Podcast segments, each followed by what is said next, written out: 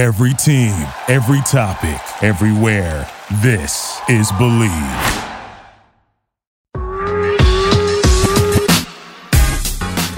Hey, gang, Mike and Mark with you. I hope you're all doing very well. You know, Mark, we've seen a lot of guys in this game. I don't know if we've ever seen anyone bring the fury like our guest today, Nick Swisher. And he is the truth. Uh, Nick Swisher, uh, I have the ability to be on air with him with MLB Whip Around with Fox Sports One and also Fox. And that energy is real. And why I say this is that it's just not on camera, it's not on the radio here. It has everything to do with him being able to be relative to everybody that's in the process, meaning the camera guys, uh, the the makeup artists, the, all the people around. He brings energy to, and it is the truth. And we're uh, happy to have him on. Nick, oh, welcome, man. Oh, bro, what? Hey, I'll come on the show anytime y'all need me, man. If you give me intros like that, baby, I am down to do that for sure. Well, buddy, we are thrilled you're able to spend a little time with us. I know you're the only guy I know in baseball who's actually more busy in retirement than he was when he was playing. hey, man, hey, ask Swing Dog, man. Like, hey, at the end of the day, man, I'm 39 years old. That's a puppy in real life. You know what I'm saying? So it's like, at this point, I want to just continue to keep grinding. And It's like, I'm not ready to go out to pasture yet. I'm not ready to stop doing things. I still want to be awesome. I still want to make an influence on people. And like Swing Dog says, it's like, to be able to have the ability to still have these cool jobs that give you that team type aspect just like with you guys. It's like you guys are working together. It's a team. Everybody relies on each other and that's usually when i feel it when i'm at my best. Because i know if i can trust you i know for sure you can trust me. Nick 12 years in the league man. That's a heck of a run for any player. Take us back to the day you got your call up september 2004 uh, Guys, you, you don't even know. Okay, let me, let me break this story down for you, right? So we were in Tacoma, Washington, right? We were playing Seattle Mariners in AAA, right? And for myself, you know, I had had a pretty good run. I was actually feeling pretty good about where I was. And I think I'd hit maybe like nine or 10 home runs in a span of like 10 or 11 days. I was on fire. And so then we go to Tacoma. We're playing Seattle. I get to the ballpark at like noon for a seven o'clock game. And Tony, Tony DeFrancesco was my manager at the time, who was an awesome guy. And it's just me and him in the locker room. And so he brings me in and he's like, Swish, hey, you got a minute? And I'm looking around. I'm like, well, there ain't nobody here to talk to. So I'd love to talk to you, right? So all of a sudden we go in his office and he says, Hey, Swish, do you think you could hit Ted Lilly? And I was like, I don't know. What do you mean? He's like, the guy that's throwing tonight, you know, he's a left-handed guy. He's just like Ted Lilly. You know, do you think you, you think you'd be able to hit off of him?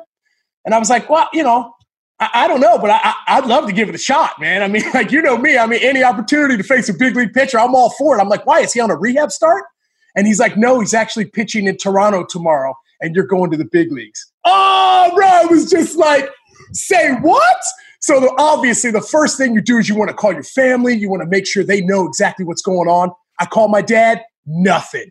Call my mom, nothing. Call my grandma, nothing. Nobody was answering my phone calls, bro. And I have the greatest news of my entire life to tell my family, and I couldn't get through to anybody. Because, Swing, you know, man, it's like it is such a lifelong dream for us to be able to make it to the big leagues. And when you get that call, it's just like for myself, it was just like the gates were opening up. And I was able to finally do the thing that I wanted to do most of my life and to play at the highest level. And so for myself to be able to get that to get to have that conversation with Tony D and then not to be able to talk to my family at all was killing me, man. So, well, you know, I mean, what an awesome time, man. I was so honored to be there. And by the way, I couldn't play in the game that night. I had I, then I had to take off that night. I had to travel all through the entire night to get to Toronto for the next day.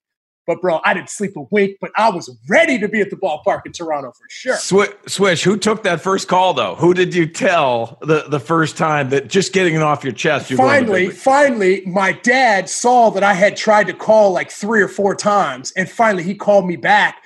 He was in a speaking engagement. I totally forgot he had his own thing going on, and finally, it was just like me and my dad are best friends, man. And for my dad, who played in the big leagues for 10 years as well, it was just one of those things where I wanted him to be the first guy that I could tell that I finally made it, Dad. I finally made it. So it was awesome, man. Just to like, it's like taking me back to such a great time in my life. You know, it was just the beginning of everything. And now coming back on the tail end of your career and starting up new careers it's almost like I feel like I'm in that same spot, still trying to prove myself, still trying to make another name for myself in other aspects of life. But for myself, man, you know me, bro. I mean, just to get that opportunity, you know that the last thing you want to do is be called up to the big leagues and get sent back down to the minors. And so I knew right then and there, this is it, man. I'm done with the minor league life. I'm done with the buses. I'm done with the peanut butter and jelly sandwiches, bro. Like I'm ready to go to the show. I want some steak. I want some lobster. I want all that good stuff that comes along with being a pro ball player. you you touch down in Toronto and uh, take us through that first day because it is uh, magical. It's a magic carpet ride. I mean, it, it was one of the greatest days. So here's me, bro, who's like an extremely prompt guy, on time, like prepared, ready to go, right? So I'm like, you know what? I get in at like eight or nine o'clock in the morning. You know, it takes me about an hour to get all my stuff. I finally get back to the hotel and I'm like, you know what, bro? I can, I'm, I'm, gonna take a quick nap, bro. I'm gonna doze off here. It's like, you know, what? At that time, I was watching TV. I was like, bro, what am I gonna do? Make a long story short, bro, I missed the team bus.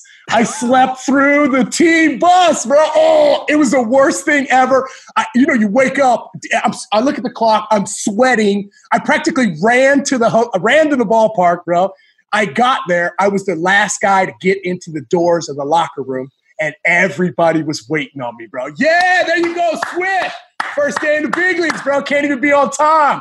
Wearing me out. I get to my locker. I look on the top of my locker to see my name, Nick Swisher, number 30 at the time. And all of a sudden, there was a list, bro, a fine list of 11 fines for $100 a piece the first day I got to the big leagues. And so I still have that, that sheet till today. Some of the fines where I got fined $100 for having Brady Anderson style sideburns, right? I got fined $100 for having a nickname before I got to the big leagues. I got fined $100 for only getting to the big leagues because I worked the count. Because, you know, Oakland A's, man, I mean, that, that was our thing, you know. For myself, I'd had 100 walks, you know, that AAA season. I think I hit like 28 or 29 jacks. I was feeling really good. And so for myself, just to have that opportunity was just amazing. And you know, man, they put like a big star underneath my chair, bro, just like just wearing me out, just like all the veteran guys do. Uh, and for myself, you got to remember, we came up in that Moneyball era. So mm-hmm. we were all just a bunch of young guys, just still trying to figure everything out. So I was kind of one of the first guys that got my call up. And then obviously Joe Blanton, then Huston Street, right? And then all these guys come right behind me. Uh, but to be able to be in that locker room with guys like Eric Chavez and Mark Mulder and Tim Hudson and Barry Zito, I'm just like, bro, this is crazy. Like, I can't even believe this is happening. I know for a fact, just like you did in the first day, bro, my feet didn't even touch the ground. I was, I was on cloud nine, bro. I was going to ask you if you ever decompress, but I'm getting the impression you don't. nah, bro. You know what? Do you, do you remember, Nicky? Do you remember your first hit in the big leagues? Oh, come on, bro! Like it was yesterday. Come yeah. On, first at bat off Ted Lilly, three-two change up away, spit on it, ball four for a walk. My first at bat. Then I came up my second at bat. I think I had was a two-two fastball for a double in left center. And I'll never forget, man, I'm flying around the bases, right? Sliding to second base. Remember Orlando Hudson, right? He mm-hmm. slaps the tag down on me real quick. Umpire says safe, throws the ball back to the pitcher, looks at me, says, only 2,999 more to go, young buck. I was like, bro, I never reached that 3,000 mark, but man, oh, dog, he was there for me, man. I, it was such a memorable thing for myself, you know, just to be able to be in the big leagues and to finally kind of like just to get there, just to kind of rip the chains off. And the great thing about being a part of an Oak, the Oakland Athletics was they let us be us. We could wear our pants how we wanted to. We could wear our facial hair how we wanted. We could wear our hair how we wanted. And, and I think for myself, that was one of the greatest things that an organization could give me because my whole life, people are trying to tamp me down. They're trying to tell me not to be hyper, slow down, do it like that. But at the end of the day, man, this is who I am. I'm 39 years old and I'm acting the same as I was when I was 6 mm-hmm. So at the end of the day, like even when I when I mentor young kids now and I work with kids now, I don't try and bring that excitement down. I don't try and bring that hyperness down because that's who they are. You gotta be you. Because at the end of the day, bro, if you can't be you, who you gonna be? You're always gonna be following somebody. And for myself, that's not what I wanted to be. I wanted to be my own guy. I wanted to be my own man. And for myself, just to be able to get there, bro, with the help of my family and all my friends and the village that surrounded me with love and excitement and proudness. Come on, man. I'm the type of guy. You give me a hug, bro. I'll run through a brick wall for you. Nick, you got your uh, your hit out of the way, but you end up with 245 homers in your career. Your first one off Sean Douglass. Yeah. September fifth. Yeah, we did were you, getting. We were did you whacked, pimp it? Bro. Did you pimp it, or did yeah, you right, did you go bro. low profile? Low pro, bro. We were losing like thirteen to four, or something like that. I think we were getting waxed. And you got to remember, man, I came up. Like Jason Kendall was on that squad. Mark Kotsay. I mean, veteran guys that kept me in line big time. You can't you can't be treated like they used to treat us back in the day. Things have changed a lot. If you're a young guy, man, you are supposed to be seen and not heard. But for myself, man, you can hear me coming from a mile away, you know? So I couldn't do that. So Sean Douglass, 2 1 fastball down and away, bro. Home run to center field. And this is where karma comes into play. My whole entire life, I have been friends and pretty much co-workers with every grounds crew group that I've been a part of, right? I've cut the grass at Yankee Stadium. I've I've I've done the dirt on the infield, right? I could drag the infield with the best of them. So when I hit that home run to center field, guess who brought back the ball for me? The head groundskeeper of the Toronto Blue Jays at the time brought the baseball back to me. And so for myself, I'm just like, wow, this is where everything just kind of goes full circle. One quick story that I forgot to say that my dad, I forgot to leave tickets for my parents, bro. my first day in the big leagues, I forgot to leave tickets for my parents, bro. I was so nervous. I got out there. I was on the bench at 7 0, uh, no, 605 for a 705 game. Right? I mean, I didn't know what to do. I'm like, I'm sweating. I'm like, dude, I feel like I got full workout in and I haven't even gotten on the field. So, you know, it's just all those things that you remember and things you go back to. And also at the end of the day, man, just knowing how blessed you were to be in that position. Swish, we need guidance, right? As players, we come up and we think we have all the answers, but when you get to the big leagues, it gets a little uh, nerve wracking. What was the veteran guy that took you under their wing, and, and what was that like? So I could say my rookie year, you know, I was lucky enough to have those guys, like I mentioned, Jason Kendall, Mark Kotsay, uh, you know, Eric Chavez. These guys were, I mean, they were a little firm on me because you had to be, right? Like I, am like a wild horse, man. It's hard, it's hard to contain me at the end of the day. So I think for myself to have had those guys to be hard on me and teach me actually the blue collar game of baseball, I could not have been more blessed. But I could probably say, without a shadow of a doubt, one of the most influential players that I've ever played with has to be Frank Thomas. 2006 was my second full season in the big leagues. I think I hit 35 that year, drove in 97. You know, I had one of my greatest statistical seasons ever. And that was because Frank grabbed a hold of me. And, and Frank was that type of guy that he'd been around for a while at that point, right? He was trying to resurrect himself when he came back to Oakland, and he did. I think he finished like third or fourth in the MVP, hit 38, drove in 114 that year. But Frank taught me a lot of the things that not only go on inside the game of baseball, but outside the baseball as well. And so for myself to be able to have somebody, a Hall of Famer, somebody I used to have posters of growing up when I was a kid, put his arm around me and be like, hey, let's go to dinner. You're just like, you, you want to go to dinner with me? Are you, are you sure? Me? I'll be there, bro. And then you don't have to pay for anything. Because back then, the veteran guys paid for everything. They paid your dues, they paid for your lunch, they paid for your dinner, all that stuff. And that's how exactly I was when I got to the big leagues because I was taught by those guys. It's not quite like that anymore. But at the end of the day, man, I was lucky to have veterans that had my back, that, you know, whether at the time I thought they liked me or not, had my best interest in mind. And I can, I really appreciate those guys.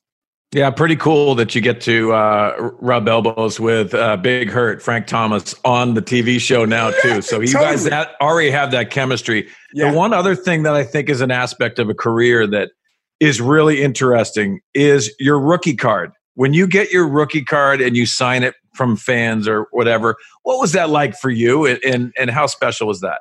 I mean, extremely special. Um, I think it's it's got the same smile I have on my face now on the back of the card. I had two baseball bats and I'm just cheesing, right? Like ear to ear. Like, this is crazy. But more than signing baseball cards, remember, we came up in the Moneyball era. We were huge in that book. So instead of signing minor league cards and, and early big league cards, we were signing books. We were signing those, those Moneyball books.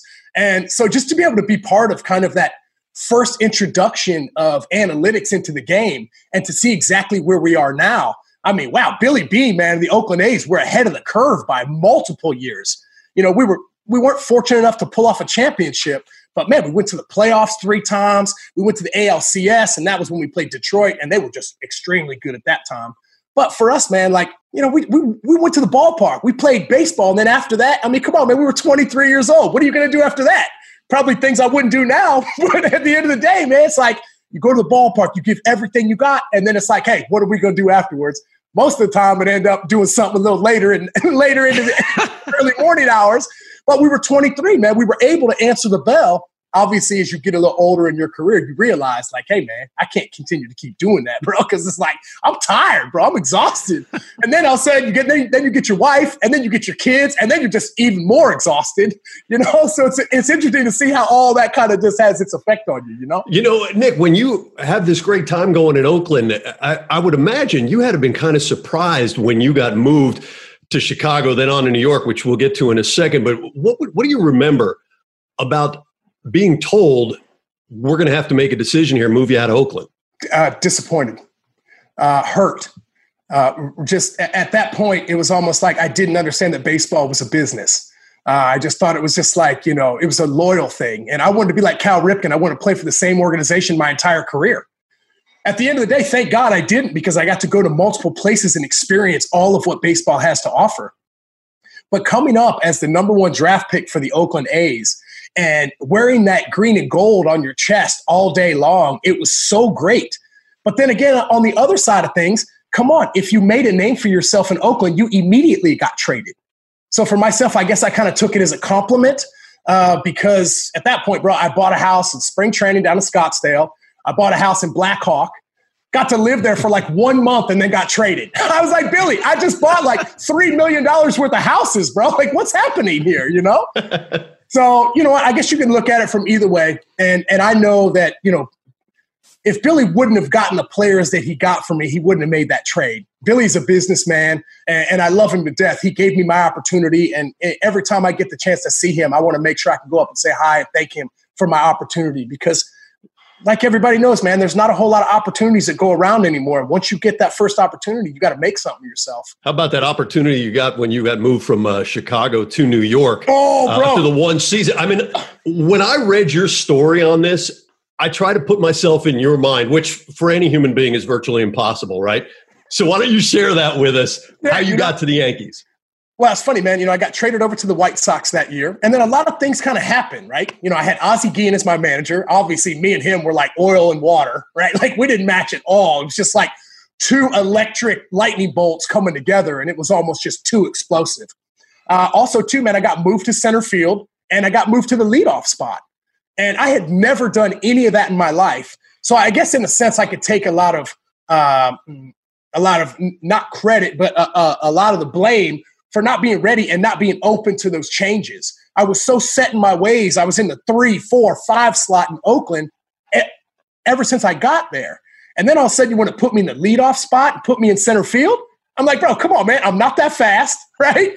And at the end of the day, I, I hit homers. I, but now looking back on it, I was like, man, look at the look at the leadoff hitters they have in the game today the George Springers of the world, right? Even the, it, Mookie Betts when he was leading off there for a while, you know, like, you know, Trea Turner, like all these guys that are so electric. Grady Sizemore was a guy that really I looked up to a lot, man. He was a guy that I was always chasing because he was one of those guys that he signed that five for 25 right out of the gates. Come on, $25 million, bro? Are you kidding me?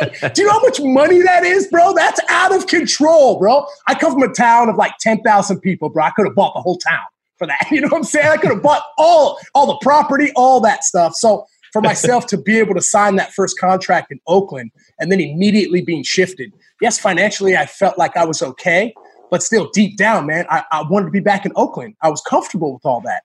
And then making the change to Chicago was tough, man. On the field and off, it was a tough year. Uh, didn't put up the numbers like I wanted to. I think I hit like 219 that year or something.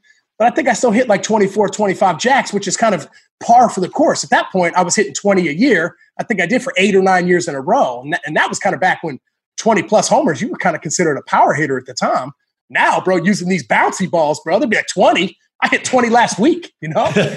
so, you know, for myself, man, I, I, I had that. I was, I was so blessed to have such a rough time in Chicago that all of a sudden that phone call from Brian Cashman just changed my whole life.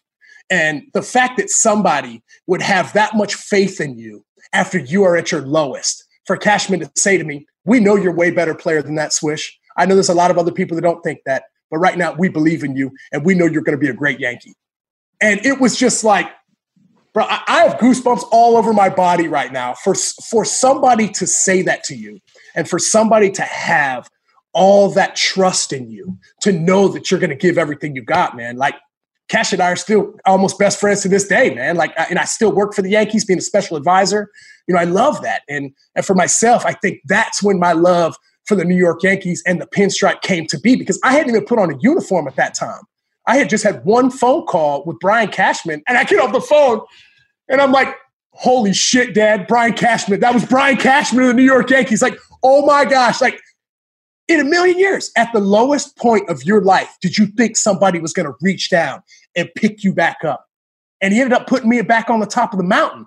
We ended up winning the World Series the very next year, ended up being all star the year after, and you know, and, and, doing my best to, to bring everything I could uh, to the New York Yankees organization, man, because I knew that I had failed. And I knew that I did not want to have that stigma of not being able to compete in this league. So I'll never forget, man, that 2008 season moving into the 2009 season, your boy was ready. he, I was in the gym, bro. I was hitting all day long. And then once I got around the veterans like Jorge Posada and Derek Jeter and Mariano Rivera and Andy Pettitte, Alex Rodriguez, just to watch how these guys went about their business every day, man, it was easy to fall in line. And the one great thing I've always had is great work ethic. And obviously, I wasn't working smart, I was just working hard. At the end of the day, man, quality is sometimes a lot better than quantity. Swish, it's an honor to put a major league uniform on, and you know that more than anybody. Of course. But putting the pinstripes on for the first time, do you remember that moment? Even buttoning those oh. buttons and putting oh. it on. What was that like for you? I'll never forget, man. Uh, I, I, think more than that, Swain, I think it was the first time we got to Yankee Stadium. Uh, I think when they because it was the brand new opening to the stadium, mm-hmm. We had got we had flown in from spring. I think we were playing. Uh, I think we played in Miami. We played uh, uh, an exhibition exhibition games, and they flew us in, and we got in late at night. Well, all of a sudden, they drove us to the stadium, and Sweden they had every light on in that stadium, bro. And we wow. went into the locker room, down the tunnel, onto the field, and it was like it, it, it, was like a movie. It was almost like no way somebody created this cool of a stadium, and no way I get to play on this field, right? So for myself, man, I always kind of, you know, you know, Dodger Stadium kind of goes like this with the mm-hmm. stands. It kind of goes out. Yankee Stadium goes straight up, and so it's almost like the fans are right on top of you. And for myself, man, I knew this was my time to shine. Little did I know I was going to start off on the bench that year. But at the end of the day, man, it ended up working out amazing. And just to be able to be part of that organization and to share that pride, that passion, that tradition, that love that New Yorkers have for their team, man, it's like I may be born in Ohio, baby, but I was bred in the Bronx. You know what I'm saying? Like it's a place that I feel love. Even when I go back to today, I got the chance to, uh, uh, well, I don't call old timers day, bro. I'm not an old timer, but maybe like you know some sort of a, like a reunion. Tough to be at 39 as an yeah, old timer. Right. I'm like, bro, I was an old timer. Me and CC were the same age, and he was pitching that night, bro, and I was playing in the old timers game. So for myself, man, I've just been so blessed just to be able to play this game that I love, and I also think deep down, man, just like you, you have girls. It's like you just want your child to have a passion for something, and I was lucky to have a passion for the game of baseball. Because at the end of the day, if you don't have a passion for something, you're never going to be that good at it. Because the amount of time that it takes to become great at something, you better have a passion for it when you talk about uh, the fans, I think it gets you excited, but especially yeah. at Yankee Stadium, you had a yeah. love affair of the bleacher creatures. Yeah, so uh, give us that. Give us oh, that. Man, uh, your like, feeling as a player. I mean, like literally, bro. Like I, I started off on the bench, right? We, we we opened up in Baltimore, and then we went to Toronto, or then we went to Tampa and I ended up pitching in a game in Tampa, right? and it was like, well, what am I doing? I'm on the mound. I got New York written across my chest, bro. Like, I'm like, this is crazy. I'm doing like a post game interview. I look like a like a seasoned vet. I got like six ice bags, bro, because I feel like my back's gonna fall apart, right? And then we get back to Yankee Stadium, and I'll never forget, man, just that feeling of opening day. By the way, man, for for for myself, little Nick Swisher, brother, grew up in Parkersburg, West Virginia, to open up 2009, the new Yankee Stadium in the cleanup spot. Oh, bro, let's go. Come on, man. Cleanup spot's supposed to be for like Aaron or like Big Papi or like the big ballers, you know? But that's all right, man. I'll take it. You know what I mean? I was like, man, put me in there. And just to be able to go out and enjoy that, that run out to right field, man. That first day, I didn't exactly know what to do. I was so nervous. I was like, I had shades on. I was like, dude, I didn't want anybody to see my eyes because I was like, I was so happy I might have cried. And I just went out, man. And all of a sudden, I just start pumping up the crowd, right? I'm like pumping everybody up like a WWE wrestler. And then from there, it just kind of just kept going and going. And then the guys would get in me. They'd be like, Swish, what are you going to do today? Hey, Swish, I bet you, I bet you won't climb the wall. I bet you won't climb the wall into the stands. And I'm like, oh, bro, watch me. So I tried to go out and climb the wall into the stands. Epic fail, bro. Boom! Came right back down, fell on my back, dude. the whole stands is laughing at me. But I think that was just that love that that that that I had for them because they welcomed me in with open arms. And from coming from such a bad situation I had in 2008 to living my best life in 2009 was unlike anything I could ever even imagine, bro. I just I just knew somebody was looking out for me because come on, man, things like this just don't happen to everybody. So I know how fortunate I was to be in that spot, and I knew that I was going to give everything I had, bro. I was going to go down fighting, and for myself to be able to get the opportunity to jump in that starting lineup, I knew that was my time. And if I didn't do it, there was going to be somebody else right behind me who was going to get it done. So mm. it was go time. Nick, the baseball god's smiling on you for sure, right there. Because in 2009, as you're saying with the Yankees, this is a great team. You go on to win the World Series. You homer for the first time in an atmosphere that's not entirely unfamiliar to you either, because you're a postseason guy going into New York. It's not like you didn't have experience, but you did have your first home run in a Lions Den, right, with oh, oh. Philadelphia oh. in that World Series. Hey, bro, we took the train to Philly from New York. And I'll never forget, man. I was thinking to myself, maybe I was just naive. I was like, bro, nobody's going to know we're coming into Philly tonight. No way. Bro, we got to the train station and there was thousands of people, bro. And I'll never forget getting off the train and this guy was like, Swisher, I'm gonna, we're gonna kill you. We're gonna kill you. And I'm like, oh my gosh, bro, this is Philly. This is how Philly gets down. Okay, all right. And I just remember going out and playing in the field. And I remember people throwing batteries and quarters. And I'm just like, oh, this, I love this stuff, man, because the pride that Philadelphia Philly fans have is the same that Yankee fans have. There is a blue collar mentality, and that's exactly how they went about it, man. So I got nothing but respect for Philly, just like I do for Boston as well, man. Chi Town, I mean, come on, man. I mean, swear you've been to those stadiums. Mm-hmm. You know the stadiums that have that electricity and stadiums that don't. Because back in the day, man, I mean, Philly was hopping, bro. They had one in 08. It was the last time that a team had even gone back to back World Series appearances, besides the Yankees in the uh, late 90s, early 2000s. And for myself, man, I'm thinking to myself, like, bro, how crazy is this? I'm playing in a World Series game. This is unbelievable, bro. I'm like, I'll never forget this, man. No doubt.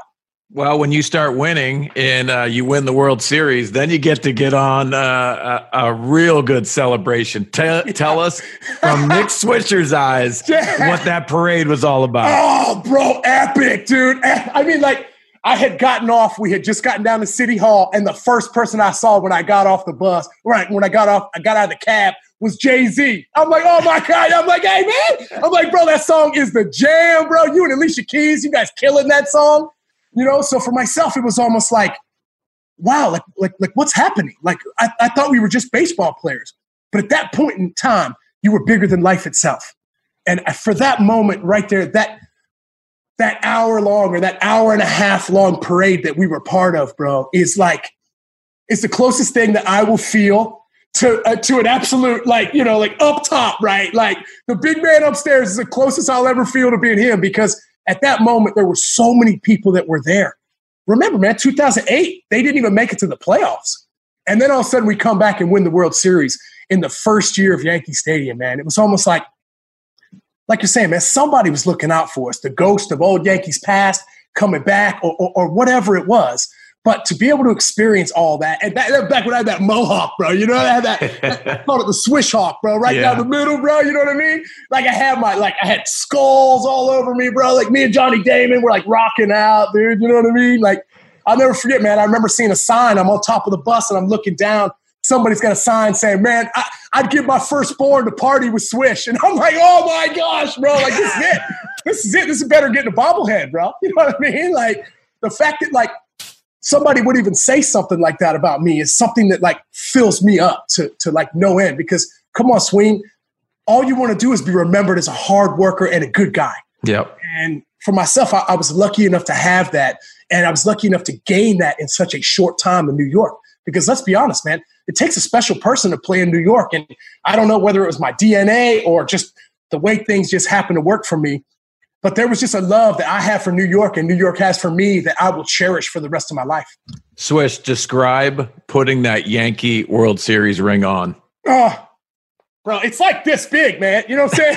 it's, like, it's like my championship rings are out of control, man. I put it on, I wear it every now and then, man, but then that thing goes right back in the safe. You know what I mean? But it was just like that moment, winning that World Series, and next year, the ring ceremony. Here's a good story about that. All the guys on the team thought it'd be funny, play a little trick on me, right? You know, they give you this beautiful mahogany boxes, and in the middle, it's kind of like uh, like a, a, magnetic piece that keeps the ring in place so yep. that you can see the ring. It's flashing right off you. So I'm so stoked, bro. Come on. 2010, bro. I worked even harder that offseason. I'm like, bro, we're going to get another one. And all of a sudden, we're doing, I got like six batting gloves in each pocket. I got the wristies, bro. I'm swagged out, bro. Chains everywhere. And then all of a sudden, I go to get my box and I'm like, yeah, I'm like hugging everybody, bro. You know what I mean? And all of a sudden, I get back in the line with everybody else and I open up my box and it's a fake ring, bro. It's a fake ring. And I'm like, this ain't funny, y'all. Where's my ring? Y'all, I'm standing in line like, I know, and everybody's laughing at me, bro. They think it's the funniest thing ever, bro. And I'm like, bro, where's that ring? I'm gonna have to show you a picture of that that cheesy, that cheesy like plastic ring they put in there, bro. But for myself, man, when I finally got that World Series ring and I got to put it on, it was a proud moment because it wasn't an individual thing; it was a team thing. And for myself, I always feel like I've been better in team situations, like we said earlier, because I know you're counting on me and I can count on you. And that's usually when I'm at my best. Nick, you lived a Yankee fan legendary life in the span of a year and a half, basically, because not only you go there, you have the great year, you win the World Series. The next year, you go to the All Star team and the All Star game, uh, 2010, and the fans vote you in oh. as the extra guy. I mean, what's that like when you go back to the bleacher creatures and give that kind of thank you? Oh, bro, you, you don't even know. I mean, like at that point in time, it was almost just like 2009 was just like a resurrection. It was just kind of like it, that phone call from Brian Cashman gave me the ability to do the things that we did. And for myself, that one phone call and that that opportunity to be a New York Yankee put me on the map because I knew it was the greatest organization on the planet. I mean, even to today, I mean, it's worth like what, like six billion dollars or something crazy like that. The organization's out of control. So for myself, I'm just like, how many people get the opportunity to do something like this? I mean, come on, bro. It's like a year and a half, bro, and all of a sudden I went from the outhouse to the penthouse. Like something changed, like immediately. And so for myself, I just knew that I wanted to give more and give more and give more and to give everything that I have. And then when I then when it came up to the All Star game, I'll never forget. It was it was me and Kevin Youkilis. Kevin Youkilis was in Boston at the time, right? You know, the, the Greek god of walks, you know, he had the whole bat thing, you know what I mean? We actually had the same agent when I first came up to the big leagues. I think that was Senator Kerry was throwing out a bunch of like tweets for him saying vote for Kevin and the whole nine. And then all of a sudden, man, it was like we did that that that fun little video where I was like, hey man, I got my surfboard, you know, I got my Tommy Bahama shirt on, you know, but I don't have my ticket to the All-Star game. And at that point in time, it was almost like wow, man, like you have a responsibility to these people. Like these people love you and you need to love them back with everything you have. So for myself to be voted in by the fans, I, I, I keep that trophy right front and center because that trophy right there means so much to me because that means you did something right. That means you affected people in the right way. That means that they wanted to vote for you. They wanted to see that smile on your face. And I'll never forget, bro, 2010, went to the All Star game, bro. Got to hit the home run derby. You remember that, bro? I remember I swung and yeah. missed the first pitch, but hey, who cares, bro? At least I was doing it, you know? hey, Swish, uh, when you think of uh, royalty, it has a lot to do with the captain when you're uh, playing oh, yeah. with the Yankees. Derek Jeter's going into the Hall of Fame. Give us your best story of the captain, Derek Jeter. oh, Jeter. man. Uh, you know what? Uh, I'll, I'll never forget. I've had a bunch of them, but I think there was a moment for myself. Uh, we were sitting on the sitting on the bench uh, in uh, Baltimore, as a matter of fact. And I'll never forget, man, he, he sat down on the bench next to me and he just put his arm around me. And he was like, hey, man, you're doing it. You're really doing it. And I'm just like, oh shit, man. Derek Jeter just said I'm doing it, man. Like, oh my God. It was like the greatest thing because let's be honest, nobody in that locker room had more, had, no one had more respect than Derek Jeter and for myself to be able to just rub shoulders with him and to learn from him. And he wasn't that rah rah guy like I am. He was a lead by example type of guy. So when he talked, people listened. And for myself, man, just to be able to be like, wow, man, like hey man, he just felt like a big brother at that point to me. And I was lucky enough that I've had so many guys that have reached out and literally just like helped you because come on, swing, it takes a village. I mean, mm-hmm. you can't get there by yourself. That's why I think where I am in my life today, I'm always trying to give back because I think I was all I've been given so many things in my life that it's it's my duty, it's my obligation to give back and to help these kids move forward and to help somebody achieve something in their life that they never thought was possible. Because come on, man, if you get a group of guys or a group of women or a group of whoever moving in the right direction, man, that's a powerful thing. Is that why in 2011 you put out the charity album to help the kids? Yeah, hey, bro, Which, come on, the, let's be honest, man. Like, look, it, Nick, by the way, for folks who don't know, you can catch this online. Google it, and you're are you really singing on this album? Oh yeah, oh yeah. Hey man, so my guy Lauren Harriet, bro, who was amazing. He calls me up one day. He's like, "Swish, hey man, do you want to do an album?" And I'm thinking to myself, like, this got to be a prank call, right? No, no. I, I mean, I'm a decent singer in the shower, bro. You know what I mean? But I'm like, I've never done it, you know, in front of anybody. And he's like, yeah, you know, we want to put out this children album. You know, Dwight Howard did it the year before, and he made a good amount of money for the charity. And so at that point, I'm like, well, Dwight Howard did it? Oh, hell yeah, man. I'm in, bro. I am in. And so I went in there. It was a two day, it was a two day shoot almost. And I'll never forget why I've never been into, in, in a music studio before. And all of a sudden I walk in and there's like a mic, a partition behind me, and then like a glass window, right? And so everybody's like watching me, and I'm the only person in the room. But I'm like, you know what, man? Forget this, bro. How many times are you going to ever get to sing on an album? You know what I mean? Just close your eyes, bro, and just do the best you can. And so for myself, I was able to cover a bunch of songs. I still think my best song is "Lean on Me," man. It sounds good. It sounds Let's really hear it. good. Let's hear a little bit. And also, too, man, just like you know, having those children in there too for that background sound was amazing. I need. Let's hear you. Let's hear you a little bit. Little lean on me. Can you give us some? Yeah, come on. Yeah, yeah. I'm, I'm the auto tune, bro. Come on now. Let's go, Mike. Jeez, man, You play, let me get this right. You played in Yankee Stadium in front of fifty thousand people. Yeah, yeah, yeah. And in the privacy of this podcast, you won't hum a few bars. all, all of a sudden, hey, you got shy on me. Hey, we we all have insecurities, bro. You know what I'm saying? I guess we'll just have to go to Google, Mark, and then uh, it, hey, take hey, a clip and drop out. it in. Spotify, bro. Spotify or iTunes Music, y'all. For real. You know, Nick, you had this chance to do so many different things. I don't know. New York affords a lot of guys opportunity, but the style of play and the personality you have also certainly a big part of that. You also had a chance to do a little television work prior to being an analyst. How I Met Your Mother. Oh yeah. Right. Let, me, let me tell you how that thing went down. So I had just started dating Joe, Joanna, my wife at the time, uh, back in 2009. And that off season, you know, we had been dating and we, I, I felt hard, man. Like my wife is the jam, bro. Like I felt hard for her, like quick, right? And so the next thing you know, in the off season, I'm thinking to myself, like, all right, well, what are we going to do? And she's like, hey, you know what? I'd love for you to come back to Los Angeles. And at that point, like, I'm like, wow, she's got her own house. She got her own car. She got her own money. She don't need me for nothing, but she wants me to be there. It was amazing. So we went back, and I had never been at that point. I had never been on set. Well, that week, Joe was going back to do How I Met Your Mother as well. And so when I walked onto the set, all of a sudden, man, every writer they had was a New York Yankee fan. So it's all of a sudden I walk in, and all these guys come up to me, man. I'm high fiving everybody. I'm like, bro, what's going on? I have no idea who these people are, right? I get to meet everybody on the cast. Like they made me feel so welcomed and so awesome. And all of a sudden, one of the writers was like, Swish, do you want to be on the show? And just like that album, I was like, hell yeah, bro, let's do that, man, you know? And then they wrote me in the next episode, which was by far, in my opinion, one of the greatest episodes, no doubt. Jim Nantz was unbelievable, bro. The perfect week was spoiled, almost.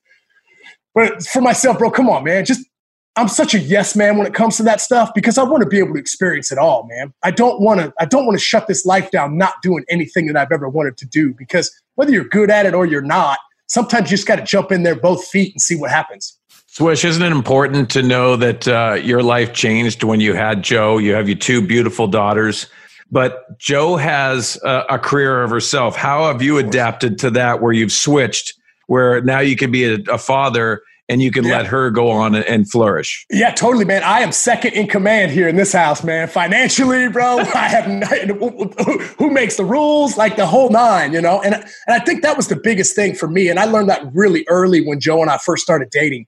She was like, "Hey, hey, Nick, we, we had gotten into a little tiff maybe a couple weeks into us first dating." And I remember her looking at me and being like, "Nick, remember, I don't need you. Okay, I want you." And at that point in time, it was just like, wow. Because for myself, I, I'd never dated a powerful, strong woman like that before that could stand on her own two feet and didn't need me for anything. And that's a turn on to me, man.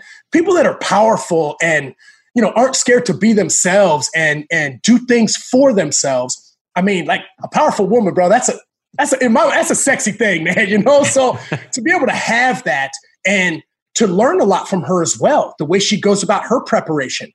By the way, you want to talk about a hard worker, bro? I mean, if there is somebody that works as hard as me, bro, it's her, no doubt about it. And I think she also taught me a lot about where I am in my life now and kind of the second half of my life and exactly how the entertainment industry works and how you really cannot burn bridges. You have to be the nice guy. You have to do things right all the time, at least for myself, because come on, Swain, like in the commentating world, there's a few guys that get the jobs, right? Mm-hmm. The controversial guys get the first crack because for some reason people like to hear all that negative stuff.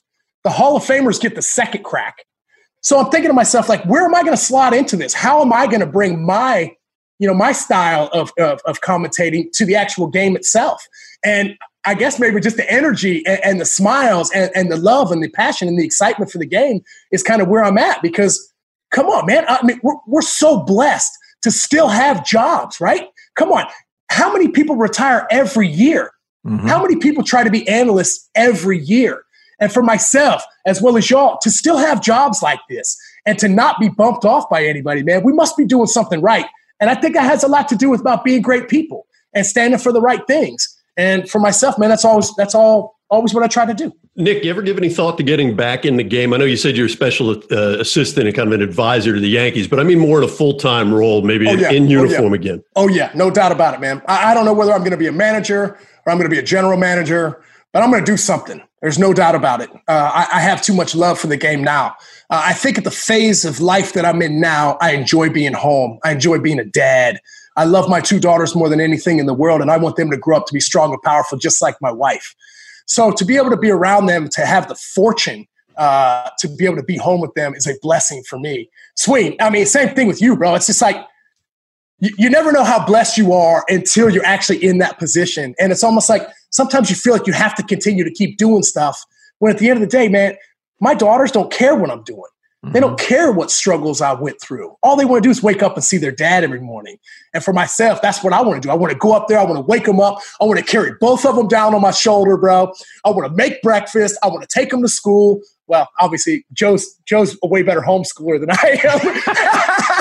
but at the end of the day, man, that's what I want to be. So maybe in the next five, ten years down the road, I think I'll do something like that. I'm having a lot of fun right now mentoring the kids that I'm mentoring and being able to work with the youth and to be able to help them, man, because it's funny. It's amazing what happens, man, when, like a Derek Jeter, when you just put your arm around somebody and you just tell them that they can do it and you just help them along the way, how much that can really propel an individual. Because for myself, man, and like I try and tell a lot of my buddies, even if they're coaching their young kids' teams, like 75% of kids will stop playing baseball by the time they're 13. So if that's the number and that's the stat, why don't we enjoy the game more? Why don't we teach these kids to love the game, be passionate about the game? You know what I'm saying? Just enjoy every second because we don't know what their lives are when they go home. That practice that they come to once a week might be the best two hours of their life. And so for myself, I want to make that the best two hours that they got, and then I'll catch up with them next week, right? Give them nicknames, give them confidence, give them a platform, give them something more than what they have. And Come on, man. I, hey, bro, I just want to wake up every day, hit the ground, and be awesome, bro. That's it. Nick, we can't thank you enough. You were awesome with us. We appreciate it. We wish you all the best of luck, not only with the broadcasting career, but if it takes you back on the field or the front office, good for you and good on you, as oh, they say man. in your world. Well, Mikey, I, hey, brother, I really appreciate that. Swing, bro. I, I, love you like a brother, man. Like you right guys are so great, you, man. man. I'm I mean, everything with what you guys are doing is amazing. I think these big league first is great because you get some great stories from a lot of guys. And not only that, man, I appreciate you having me on, man, because you just took me back to a great place, man. Well, you took you us did, there. Man. Thanks for the ride. You got Nick, it, man. I love you guys, man. See y'all later. All right, buddy. All right, folks. Well, thanks for checking out Major League Beginnings. If you had as much fun as we did, we hope you're going to go ahead and smash that subscribe button anywhere you usually download your podcast from. You can pick any platform, really Apple Podcasts, Google Play, Spotify. It doesn't matter, whatever you like. We're just glad to have you aboard. We'll see you next time.